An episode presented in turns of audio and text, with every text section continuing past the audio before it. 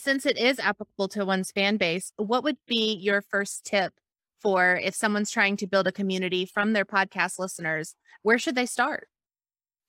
You know, the the biggest thing I say for everybody is know your why. And I, and I do talk about this in the book. I have, I have two different whys. The first one is what is the purpose of your podcast? Why are you doing it? Is it convey information? Is it to uh, talk about your passion? Do you, you know, just love romance books? And so you want to talk about romance books all the time and you want to share your love of that? Or is it a business podcast where you're helping people grow and develop? So what is your why? And I always use the example of Florida Swim Network. We thought we were in the live streaming business. We thought that we were live streaming swim meets. It really we were. But what we were actually doing was connecting families. We were allowing the mom in Afghanistan that was serving overseas to get up in the middle of the night and watch her son swim live here in Florida. And not only that, she was in the chat room talking with me as I was commentating the swim meet to be able to give that shout out to her kids. Hey, Will and Lane Four, your mom's watching from Afghanistan. She said to go fast. And then when Will gets home after the meet and he's watching himself on the replay, he hears that and he knows mom was there and we're connecting those families. So that was our why. So the first thing I always tell anybody is understand your why. Why are you doing this? Because that's going to be the basis of everything you do to promote your community, your listenership. So once you know your why, why you're doing it, then you have to decide, well, why are people going to listen to me? Mm-hmm. And so there are three reasons really why anybody joins a community. And the first one is needs.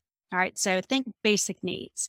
Are you providing a service that they absolutely need? For example, uh, I use Tom's, Tom's shoes as an example. He provides shoes for your feet. Everybody needs shoes. It is a basic need that we have, unless you're me who goes barefoot in Florida all the time. But, you know, it's a need. Or are you providing a want?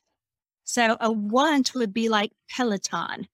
You may want a Peloton, doesn't mean you can afford one though. You could very easily just work out or ride a bike outdoors. So a want is more of an ego stroke or a luxury need. So you have your needs or your wants. Or are you providing the third reason people might join a community is that continuing development? Are you helping them grow? Are you providing health and wellness information? Are you providing business tips for them?